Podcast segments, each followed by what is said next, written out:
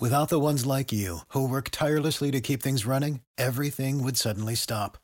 Hospitals, factories, schools, and power plants, they all depend on you.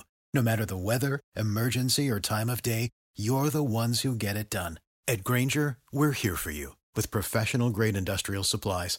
Count on real time product availability and fast delivery. Call clickgrainger.com or just stop by. Grainger for the ones who get it done.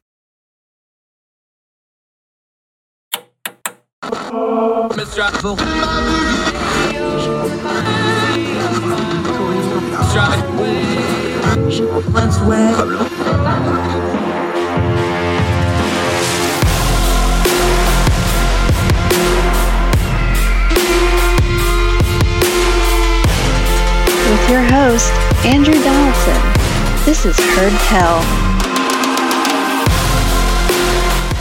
It is June the 30th. It's a Thursday.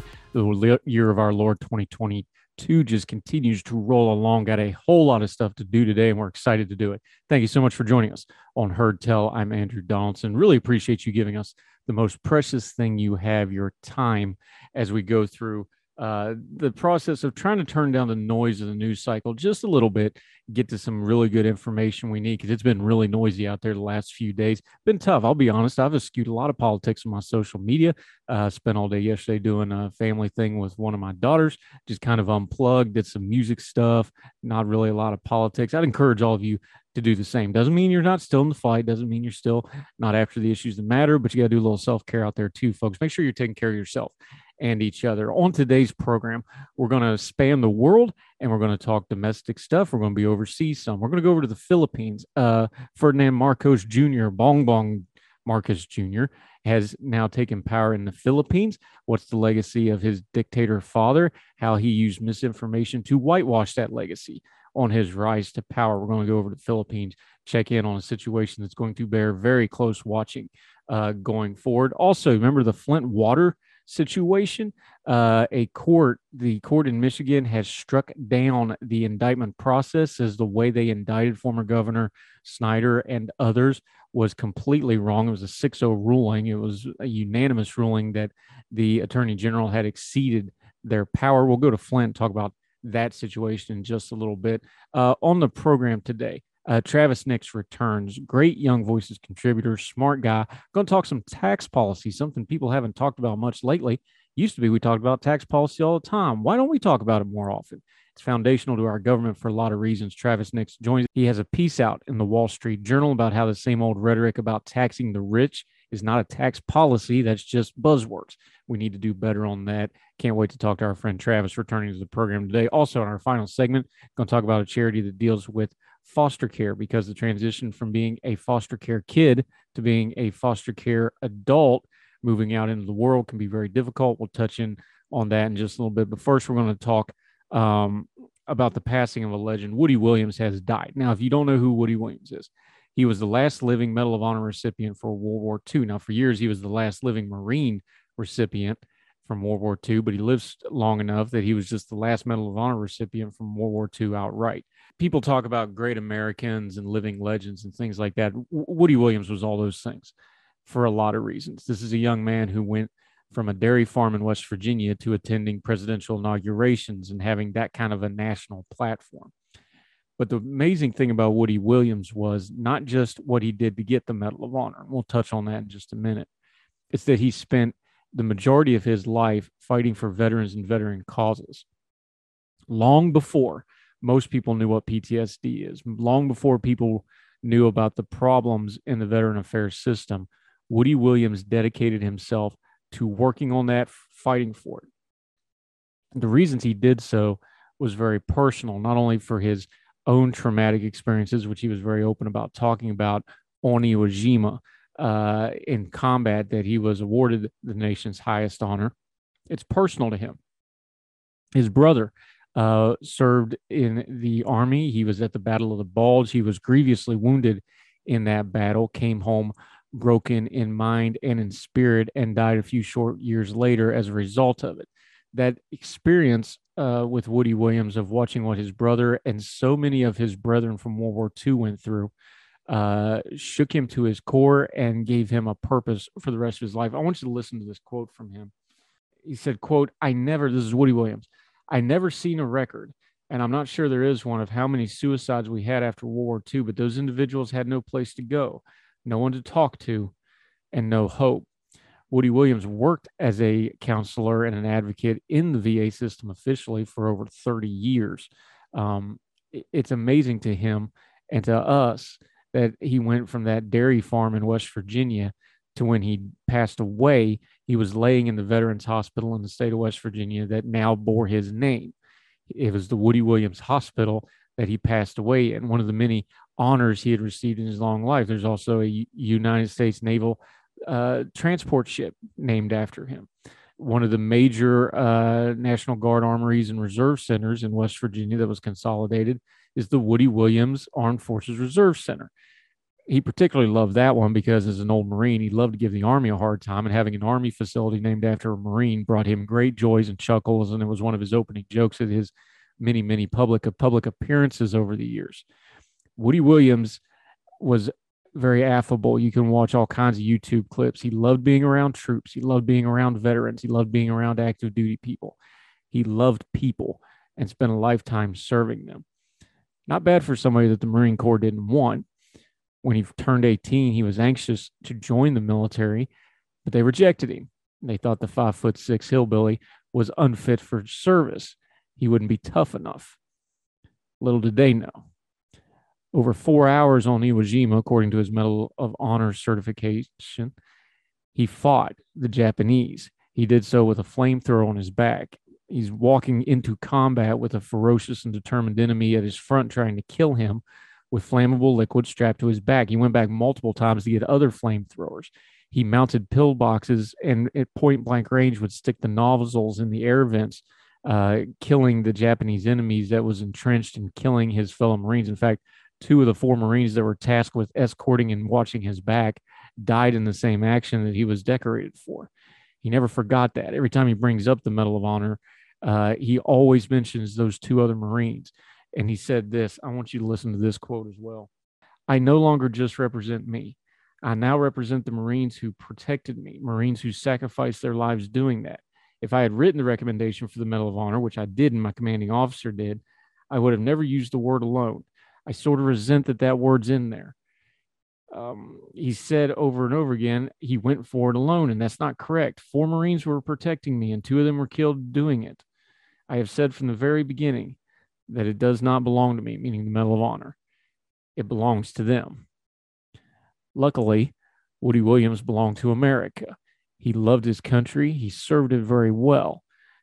And now our country mourns the loss of one of the great Americans of the World War II generation, not just for what he did in combat, which made him a legend even among the holiday annuals of the United States Marine Corps, the way he conducted himself since. Long before anybody was talking about PTSD, Woody Williams was. Long before many people realized the VA system needed reform and funding and a change of attitudes and the way they dealt with the veterans, Woody Williams was working on that.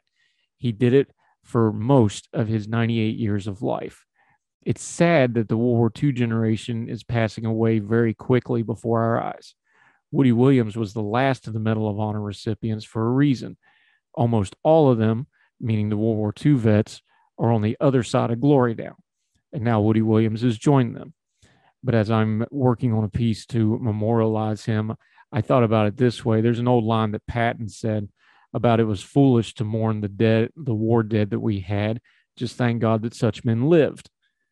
We should take an example from Woody Williams, who never did anything alone, made sure that vets knew they were never alone. And now in death, is right back where he always wanted to be and was most comfortable among his peers, among the troops, among the Marines, among the veterans that have gone before, because they're almost all there now from World War II. And we should be thankful that such men lived.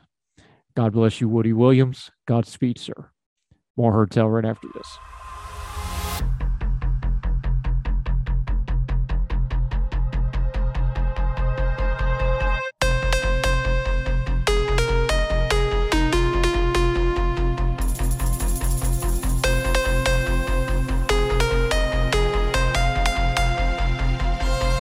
The ones who work hard to ensure their crew can always go the extra mile, and the ones who get in early so everyone can go home on time, there's Grainger, offering professional grade supplies backed by product experts so you can quickly and easily find what you need.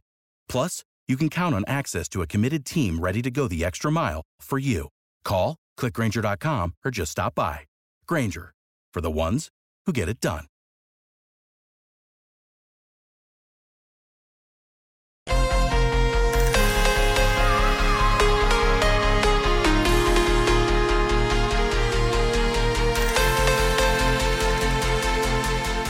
Let's go overseas. The Philippines. Um, Marcos Jr., Ferdinand Marcos Jr., Bong Bong Marcos, as he's being called, uh, is now the president of the Philippines. Now, his father was the dictator of the Philippines, uh, famously so. How did these two things happen? Let's go to Al Jazeera. It talks about how the process of this worked. Um, Marcos Jr., the uh, nicknamed Bong Bong, the 64 year old son and namesake of the late Philippine leader, Ferdinand Marcos, won the presidency on the back of what historians and analysis like Lago said was a years long, well organized campaign that sought to whitewash his father's brutal legacy. The late Marcos, who ruled the Philippines from 1965 to 1986, had declared martial law in 1972, and Amnesty International said it is documented that over 3,000 political killings occurred during this time. Some 70,000 people were also incarcerated and thousands more tortured. The Philippine Supreme Court, meanwhile, found that the Marcos family plundered at least $658 million from state coffers as the country's debt mounted and the millions of Filipinos lived in public anger at the Marcos abuses and corruptions coalesced in a people's power uprising in 1986, during which the president was toppled and forced to flee to Hawaii, where he died three years later. despite the historical record, Marcos Jr., who will take office on the 50th anniversary of the declaration of martial law, isn't that special, has used social media to rewrite history, downplay the martial law era atrocity, and portrays his father's tenure as, quote, a golden age for the Philippines. In an online interview earlier this year, Marcos Jr. said his father ushered the Philippines into the modern world. And the day after the election, he visited his father's grave and released a statement calling the late president his inspiration, who taught him the values and meaning of true leadership. Oh, God, this isn't going to go well. Uh, back to Al Jazeera. Um, these posts included a video uh, which claimed that nobody, this is talking about the disinformation campaign, that nobody was arrested during the martial law period, which is blatant lie, accumulated more than 187 million views by the state official election period, February 8th. Another post that claimed millions of martial law fabrication accounts of human rights abuses to extort reparations from the state was posted in 514 Facebook groups and viewed by more than 89 million times. Combined fact checkers are no match for the systematic networks of information operators behind the martial law disinformation, uh, said um, Diosa Labiste, professor of University of Philippines College of Mass Communication. We are only fact checked the last six months, and we're up against a tsunami of disinformation. The sharing suggests behaviors coordinated by repeat spreaders or established channels of influence, uh, while they describe a well oiled machine has been years in the making. The Marcos Jr. campaign has utilized Facebook and YouTube channels and Facebook groups, TikTok videos, and other social media to reach out to Filipino voters, most of whom the internet to get their political views. A whistleblower at British data analytic firms Cambridge Analytica, which assisted the presidential commands of former U.S. President Donald Trump, infamously, also said Marcos Jr. sought help to rebrand the family's image in 2016, a claim that Marcos denied. His revisionist campaign, however, received a boost from the Philippine government the same year when outgoing President Rodrigo Duterte decided to give his father a hero's burial. At the time, um, which has been an advisory role to the president, why Ferdinand Marcos should not be buried at the at the cemetery of heroes. I'm not going to try that in the Tagalog. Forgive me, um, but the public outrage was ignored. Um, the hero's burial for Marcos resulted in an explosion of disinformation that culminated in Marcos Jr.'s election victory. His family's reputation, previously known as corrupt, greedy, and abusive, that's all in quotes, was, quote, recalibrated into something fun and contemporary. Even the idea of Marcosian opulence, there are YouTube channels showing the family making light of it as if they were just like us. He goes on to talk about historical amnesia, something to keep an eye on in the Philippines as the son of the former dictator takes power. Now, of course, the son sins of the father do not automatically go to the son, but sure looks like they should in this case. Something to keep an eye on over in the Philippines going forward. More Heard Tell right after this.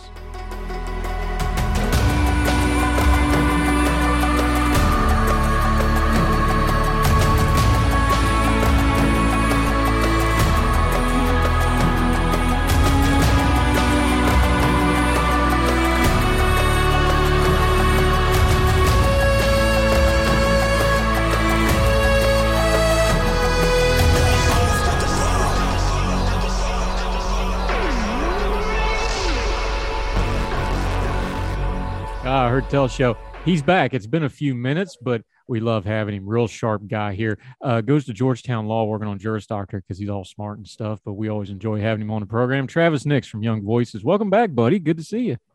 Good to see you. Thanks for having me back. Yeah, we uh, we were going to talk to him a couple months ago, but uh, Jay uh, retired from Villanova, and we knew he was sad. We needed to give him a little bit of time because he's a Villanova fan, but that's okay, buddy. Uh, have you recovered, and are you doing well, sir? Uh, yeah, that was a rough one, but I have recovered. Kyle Neptune's a great basketball coach. Um, and yeah, ready to talk some taxes with you. Yeah, I miss the old Big East, dude. Of course, I'm a West Virginia guy. Uh, I miss the old Big East. Those, those, were fun, fun times. But Villanova, I think Villanova will be just fine uh, going forward. Okay, let's talk a little taxes though. Um, you got a story in the Wall Street Journal. Congratulations, that's a good job. But let's start big picture and then we'll we'll come back down. Why is it? And I know it's partly human nature. I know it's partly politics. I know a lot of it's probably just rhetorical laziness because you just kind of get in ruts and say things.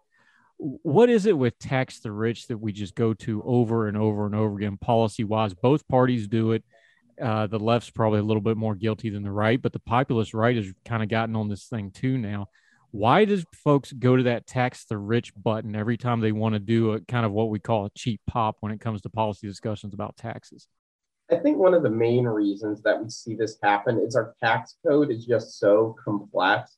A lot of people don't know what wealthy people actually pay in taxes, for example, because um, we have withholdings of people's salaries from people's paychecks. Nobody really knows what people pay in taxes because the government just takes the money straight out of it. So um, we just have a very complex tax code, and people just don't understand, especially with corporations, all the good that corporations do in terms of making investments, investing in research, all these investments that over time grow the economy, put uh, more money in people's paychecks by making workers more productive. All these are activities people, businesses can write off of their taxes, and that's good. And that lowers what businesses pay in taxes. It's not cheating, but it's just that people, a lot of people just don't understand um, that most write-offs that people do that lowers their tax burden is actually good for society, especially on the business side. Now, one of the examples of that that we hear all the time is they'll pick such and such rich person or such and such uh, major company and go, well, they didn't pay any state taxes or they, they didn't pay any income taxes. Um, just kind of break it down because we always want to turn down the noise on things. Yeah, that's technically true, but it's more complicated that, especially if you have a, a national or especially an international company, they pay a lot of different kinds of taxes. So yeah, you can say, well, they don't pay this one kind of tax. They probably are paying that somewhere else. Just walk us through that because that's kind of the soundbite that people will jump all over when we have this debate, isn't it? Yeah, so I'll start with like corporate executives. A lot of times they go, oh, Jeff Bezos isn't paying anything in taxes. Well, that's because he's compensated in stock, and you're not taxed on your stock until you sell it. So it's, it's, as long as he's getting Amazon stock or stock of whatever company, he's not taxed on it until he sells it. That doesn't mean he's also paying, his company pays a lot in payroll taxes. They pay a lot in state corporate taxes. Um, some some years they pay federal corporate taxes. And if you want to, let's say, tax stock as soon as Jeff Bezos gets the stock, that would have disastrous economic effects because it would prevent or it would discourage people from investing in startups, investing in all types of companies that eventually hopefully grow and produce a lot of good paying American jobs.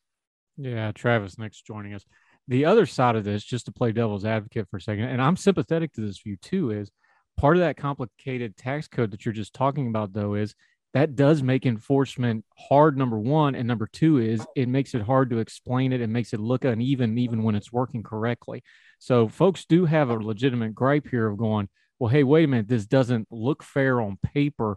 Isn't part of this too is the tax code is so complicated that it's hard to enforce and the average person just doesn't understand how it's enforced that's an accountability issue that's also part of the policy discussion we ought to be having isn't it yeah exactly i think one of the major goals that politicians from all sides of the aisle should be having is how to simplify the tax code, which will then increase economic growth if you do it correctly by eliminating distortions, getting rid of favors that certain businesses have over, over others. That um, that helps the economy and will increase economic growth and also help um, the IRS hopefully get some more collect more revenue and go after the few people and companies that do cheat on their taxes. Yeah, Travis Nix joining us. Okay, let's talk about the current president, President Biden. There, there's two basic ways to affect tax policy legislatively and regulatory. Uh, legislatively, we understand it's a midterm year. There's a lot of big ticket items going on. We've got guns, we have the abortion debate, we've got, um, we're going to have a, a uh, government shutdown theater again this fall. That stuff's over. There's probably not going to be any tax legislation this year, at least with this Congress. So that's off the table. So walk us through it slowly because the other part that folks don't understand is how much regulatory can be done with taxes. You're talking about this Section 901 change that President Biden and his Treasury Department has pushed through. Just kind of slow walk us through it because regulatory tax changes are more immediate other than court challenges and things like that and people don't really pay as much attention to them as due to like trump's tax cuts like you know the stuff with the clinton era. Just kind of walk us through the difference between those two things and then why you got into this section 901 thing. Yes so in terms of regulatory tax policy congress they're not tax experts. The tax experts they're in the treasury and irs so what oftentimes congress do, does is they legislate in very vague, broad terms, and they go, I want our international tax system to look like um, this. And one portion of our international tax system is we have foreign tax credits, which companies, um, when uh, US shareholders of foreign companies, um, when the foreign co- corporation pays tax in whatever jurisdiction they're operating in, then the U.S. shareholder, when they have to report their for, that foreign corporation's income on their taxes, they get a dollar for dollar credit for um, the tax that was already paid. So that way, corporations aren't double taxed. That allows um, income and revenue to move freely across borders, which is generally good and productive for the economy. And what the Biden administration did was they narrowed these foreign tax credits. They basically said that foreign tax credits, it's only available to corporations, um, foreign corporations that have a tax treaty with the US, and that excludes a large portion of Latin America. Many Latin American countries, including Brazil, Argentina, Chile, do not have foreign uh, tax treaty with the US. And the, the US basically said, or the Biden administration basically, Treasury put into, changed the regulation and said that there, the foreign uh, country's tax system has to have many attributes as the US tax system. Um, this includes provisions like interest deductibility. So if a corporation has debt or they finance investments through debt, they have to be able to write off the interest of their debt. So that's a big issue, for example, in Hong Kong right now. Hong Kong does not allow interest deductibility for foreign corporations. So that would possibly limit these foreign tax credit um, from U.S. Uh, companies operating in Hong Kong, and therefore they would then be double taxed and not be able to invest as much in Hong Kong and possibly move their headquarters over there. Now, um, uh, Travis Nix joining us, Young Voices contributor, smart fella. Glad to have him back. We're talking tax policy there's one thing in here that caught my attention, and you touch in on on your piece, but I don't understand this the way you do. So just explain it to me like I'm five for a second. It seems to me that maybe there's a little bit of a failure in how this uh, regulatory policy was written, and you touched on it in your piece because it talks about income taxes in other countries. Income tax is kind of it's not unique to America, but the way we do it is pretty unique in the world. Most of the world doesn't do it that way. Of course, they have different social systems, they have VAT taxes, they have things like this, especially in places like Europe and South America. Isn't that kind of a bad way to view the taxes of the world? Because one is when you're talking tax policy, it's like other policy like guns or something like that. The specific wording really, really matters. And saying income tax, and you touch on it in your piece, that's probably not the best way to go at, even if you agree with what they're trying to do, because that's kind of an American concept that you're placing on foreign countries that don't do it that way. Uh, is am I way off base that? Because it just seems odd to me. Yeah, I mean these regulations they were very hastily proposed and very hastily created, and there's definitely a lot of vague and poor wording on it that just does not address everything. Um, for example, as like we were talking about, um, one of the big in international income tax, there's a big principle of if you're moving money or doing a deal with one of your subsidiaries, you have to basically deal with your subsidiary like it's a third party. It's called the arm length principle. And in the regs um, for this income tax definition, it basically says that you have to basically include this language of arm length principle in the regulations. Now, Brazil, they don't have that. It doesn't explicitly say arm's length principle, but they basically operate that way. Their tax system very new, has moved in recent years very closely towards that. So right now they're getting penalized in Brazil, and any U.S. company that operates in Brazil is potentially penalized and will be double taxed just because Brazil's tax code does not specifically say this even though that they're they are essentially following it. So that's a, that's an example of just poor definitions and not really understanding how the rest how certain countries operate and the terminology that they use. Yeah, Travis, thanks joining us. Um, you use Brazil as an example here. Brazil is an interesting case study. You know, 10 years ago, they were kind of the poster child. A lot of people were talking about, you know, countries on the up. They've had a lot of economic turmoil since then. I just use them as a little bit of an example, though, because they're they, we can extrapolate that out to other countries when we're dealing with a country like Brazil that is a very big dynamic economy, but it's having a little bit of trouble in recent years, how would this kind of a tax policy affect them and how would it affect us? And how does it also affect us politically when we try to exert influence with something like the current administration there that's been, you know, a little bit off the rails on certain things that matter to Americans? Yeah, so I think one of the biggest ways that the US should try to influence the world is and economically. So we need businesses operating in Brazil, in Argentina, in Chile, our closest neighbors down in South America, countries where China is investing billions and almost trillions of dollars a year, a year and over a decade in. China's influence is growing strongly in South America, and we should definitely be very concerned about that. In terms of how it affects the US, um, so when a company's double taxed um, because of the elimination of a foreign tax credit, it basically has two choices. One, it can stop operating in that country, close all of its foreign subsidiaries, divest, sell them off to potentially Chinese companies, potentially European companies, um, who they have better tax laws and would allow um, a foreign tax credit without double taxation. Um, and that that would obviously lessen American influence in South America and increase China's probably. Um, or um, the company can um, basically move their headquarters from the US to a different foreign country. It could be even like the Cayman Islands, a very a tax haven essentially, where then double taxation is not an issue at all because you don't pay um, income tax. And that's obviously bad for the US worker because it would uh, decrease the amount of jobs available in the US and potentially lower wages, stop that free flow of capital and money across borders, which would depress the world economic growth over time a little bit, including the US economy. So we would just not grow as fast and we would lose influence um, within the rest of the world.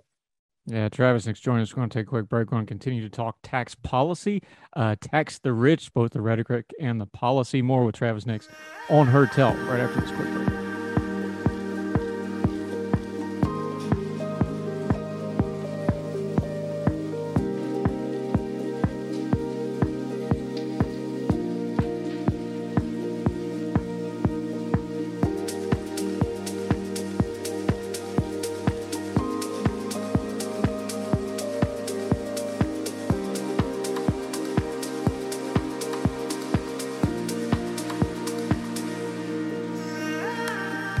Welcome back to Heard Tell. All right, we're with Travis Nix. We're talking a little tax policy. He's got a great piece out in Wall Street Journal. It is linked in the show notes. Make sure you read it in its entirety. Um, I like to take something complicated and try to break it down to something simple. So, tax the rich sounds good. Evil corporations, that sounds good. Um, Bezos has enough money to give X amount of money to everybody in the world, and he can still uh, be the richest man in the world. I heard that about Bill Gates. I heard about Carlos Slim. That's that's not a new joke. It's just he's the new guy here's my thing when you start explaining this as double taxing, even the average person can understand. Well, wait a minute. If you're getting double taxed, that doesn't sound fair. Is some of this just a rhetoric and nomenclature problem where we we house it one way of you know rich corporations, millions and millions of dollars, instead of saying, well, wait, double taxing something is pretty much always wrong. Like that's just that just doesn't sound right no matter who you are and you don't have to know economic policy. Should we be changing our nomenclature and our rhetoric a little bit on some of these things because that makes more sense to me than, you know, all the policy stuff in the world. Maybe it would other people as well. Yeah, definitely. I think um, rhetoric has a huge place in tax policy in defeating bad ideas. Frank once famously um, coined the term death tax for the estate tax and the number of states with a or estate tax has decreased significantly um, over the over the past decade because and decades because when people hear the word death tax, they think tax when you die. That's unfair. Um, and the estate tax is very economically harmful for family farms and um, familial wealth. Um, and so, like that's why where rhetoric has a very important role in tax um, Republicans should get better at using very good rhetorical tools like the, like double tax, like I'm saying, um, to defeat bad tax policy ideas. But unfortunately, a lot of the smart tax people that are in this world, and there's a lot of them, um, they get very technical when they talk about taxes, and they just kind of forget how to describe it to the average person and do it in a way that understands how harmful some of these ideas are. Well, let's let's let's flesh that out for a second because we talk about things like deficits. We talk about wasteful government spending. We talk about you know uh, unaccountability in government spending and in government in general. And we can you know pound that pulpit all day. Talk just big picture for a second though because if you're going to do proper budgeting if you're going to have a fiscally responsible government all that is foundationally relying on the tax code because that's the government's primary income just kind of walk folks through because I think sometimes we we forget the basics of economics and the basics of government. Just walk people through like the tax code is not just foundational for income, it's foundational for how the entire government works. And if you care about functional, efficient government, you've got to have a tax code that works and you've got to have it enforceable and you got to have everybody on the same page as to what it is, right? Yeah. So, foundational principle taxes and spending should be related. Unfortunately, the federal government every year moves farther and farther away from that. But the idea is um, when you budget at the beginning of the year, you need to be able to predict accurately and forecast how much revenue you are going to take in. And that requires a stable tax code, a stable tax code that doesn't change that often, that you're able to predict. Um, in the Biden, this uh, double tax, um, foreign tax credit proposal, it moves us completely away from that because now corporations they're talking about you know moving overseas divesting of foreign investments. Um, they're meeting with the treasury and they are very worried about how these regulations are going to affect them. And depending on what they ultimately decide that lowers the tax revenue that's coming in from um, their shareholders from their corporation. And that makes it harder to forecast for budgeting and then makes it uh, just um, completely disassociates spending and, and tax revenue completely, and we get farther and farther from the ideal system. Talk about the sponge principle for a minute, because and there's different words for this in tax policy, but uh, the way it was explained to me when I was a kid was it's the sponge principle. Is like, look, when you go to crack down on companies when it comes to taxes, you're only going to squeeze it so much, and eventually that's just going to run out everywhere, and you're not actually collecting it and cleaning it anymore. It's just going everywhere these companies have fleets of lawyers. They know this stuff. They can go overseas. They can move. They can do tax haven. They can change countries. We see that going on with the EU Brexit thing right now. Um, talk about that is like there is a limit to this stuff. So people can say tax the rich, but there that's a two-way street because the rich have to, you know, especially the rich that have means, they have to consent to the taxes or they'll just move somewhere else. There is a fairness two-way street policy here that doesn't get talked about a lot, isn't there?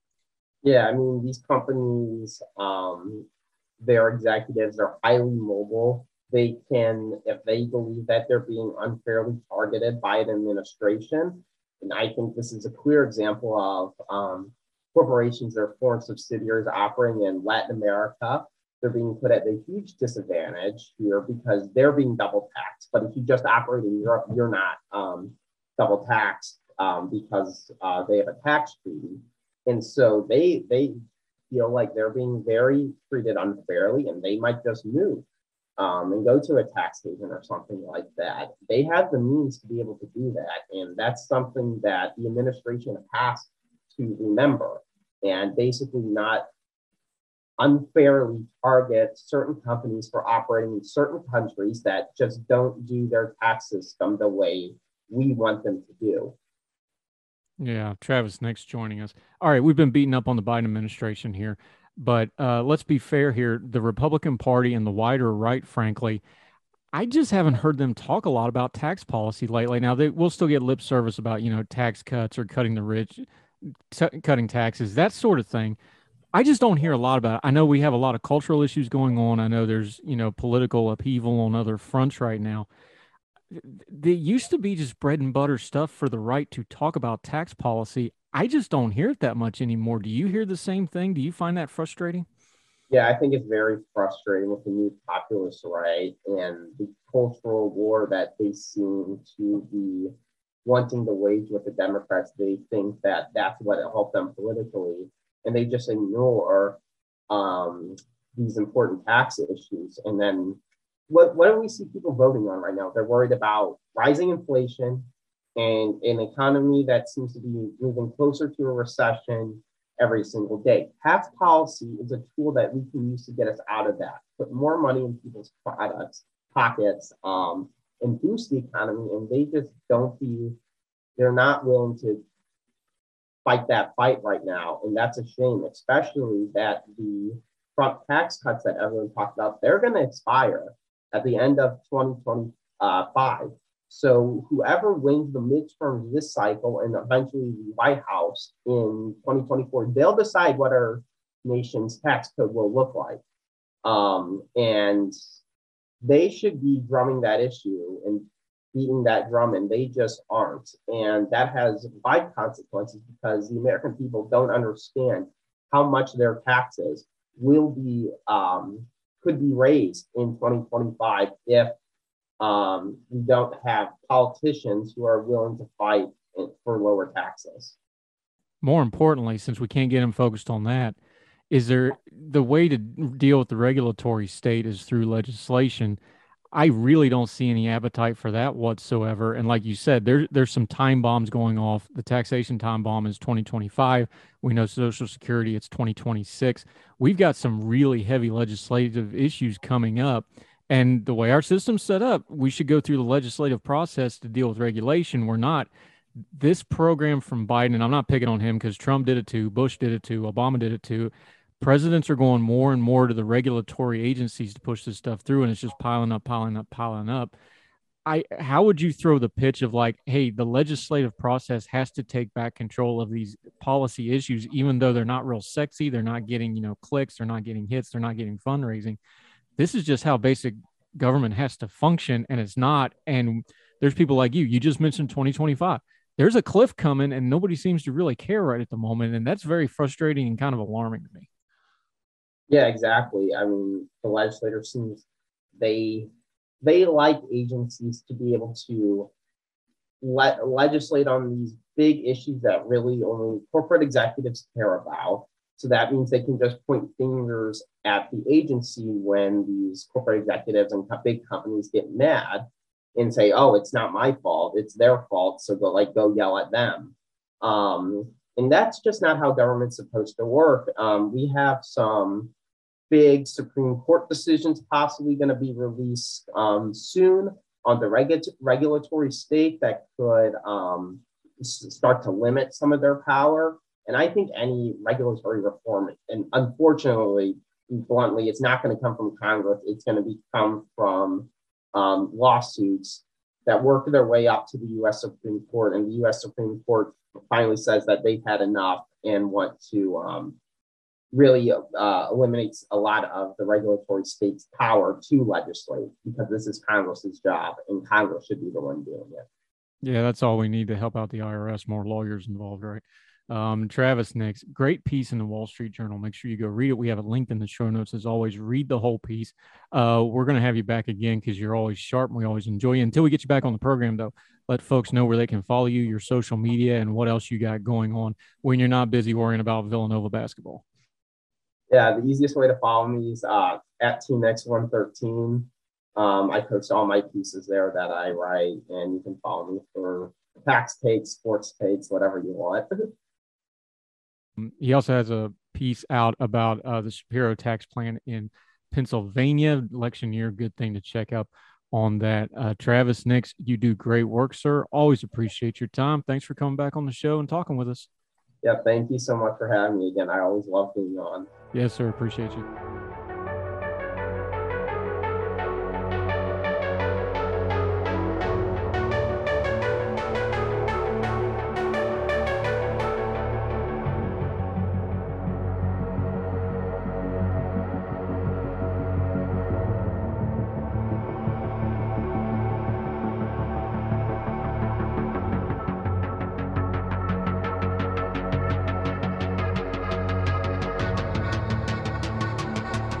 Back to Heard Tell. Hey, remember the Flint water crisis? Uh, all over the news, of course. Terrible situation. Well, uh, back a while back, there was actual uh, indictments. Um, there was charges brought against former uh, Governor Rick Snyder and other officials in the Flint water scandal. This news is broken uh, from ABC News uh, out of Detroit.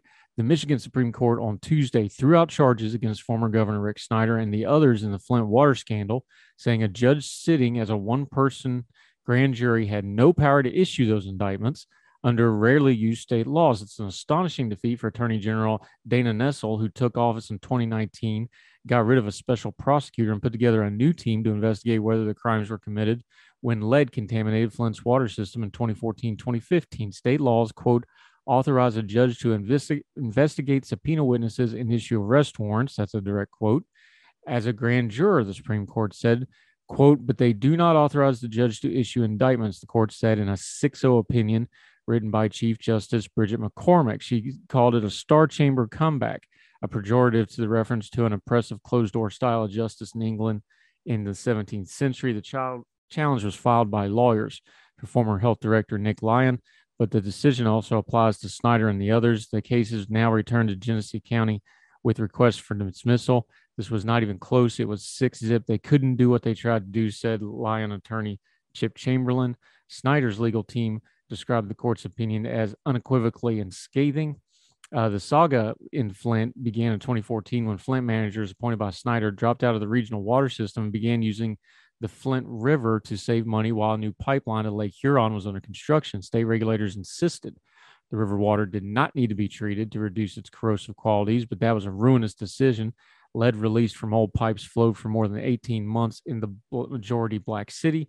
The Michigan Civil Rights Commission said it was the result of systematic racism, doubting that the water switch and the brush off would have occurred in a white, prosperous community. Snyder, a Republican, has long acknowledged that his administration failed in Flint, calling the crisis born from a quote breakdown in state government. He was out of office in 2021 when he was charged with two misdemeanor counts of willful and neglected duty. Lyon and Michigan's former chief medical executive, Dr. Eden Wells, were charged with involuntary manslaughter for nine deaths related to Legionnaire's disease when Flint's water might have lacked enough chlorine to combat bacteria. Six others were also indicted. Snyder's longtime fixer, Rich Baird, former senior uh, aide Jared Ogden, former Flint managers Gerald Ambrose and Daniel, Dan, Darnell Earley, former Flint Public Works Commissioner Howard Croft, and Nancy Peeler, a state health department manager. Nessel assigned Heyman to lead the criminal investigation along with Wayne County prosecutor Kim Worthy, while the attorney general focused on settling the lawsuits against the state. Um, down at the bottom of this piece, it is noted um, separately the state agreed to pay 600 million as part of a 626 million settlement with Flint residents and property owners who were harmed by lead tainted water. Most of the money is going to children's charities. There is no dispute that lead affects the brains and nervous system, especially in children. Experts have not identified a safe lead level in kids. Flint in 2015 returned to a water system based in southeast Michigan. Meanwhile, roughly 10,100 lead or steel water pipes have been replaced at homes by last December. Um, update on the Flint story. You can read the entire piece at ABC News. We will link to it. Uh, awful situation, but you still got to work within the confines of the law. And it sure looks like uh, this attorney general went well beyond that in this case. More Heard Tell right after this.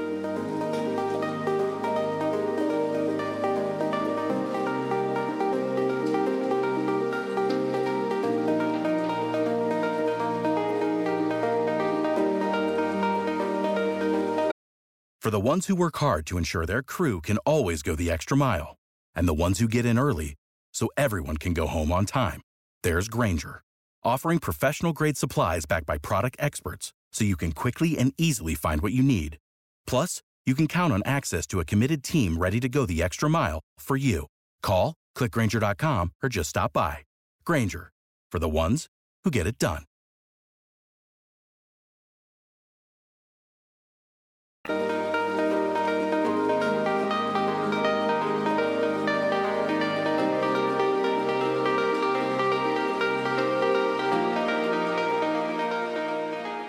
Oh, welcome back to Heard Tell. Let's finish on a good note, like we always try to do. Talk a little charity.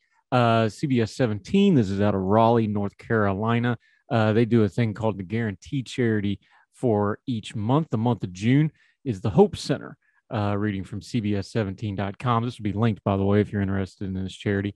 The struggles of the pandemic, gas prices, housing, and inflation are hard enough for most people, but imagine having to add to the mix being a foster kid becoming an adult and trying to navigate our current world on your own sounds tough, right? Well, luckily, the Hope Center at Pullen was created to empower adults who are transitioning out of foster care in Wake County with the support and connections needed for a safe and stable adulthood. Foster youth usually have a traumatic experience before entering foster care, and the process of entering foster care can also be difficult. When young adults come out of the foster care system, it doesn't get any easier finding and maintaining stable housing or work, getting an education, maintaining good mental health, and budgeting for the future face all adults across the country. 50% of former foster youth will be unemployed by the age of 24. One in four will experience homelessness within four years of leaving foster care. Nearly 23% will never complete high school or a GED by the age of 21. Hope Center in Pullen helps youth with the transition from foster care to independence. As an adult, they serve more than 150 foster teens annually in Wake County, North Carolina.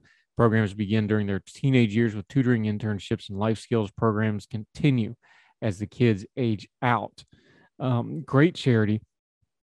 CBS 17 also will donate to this if you're interested in this charity and other things. You can look it up in the show notes. We have the links.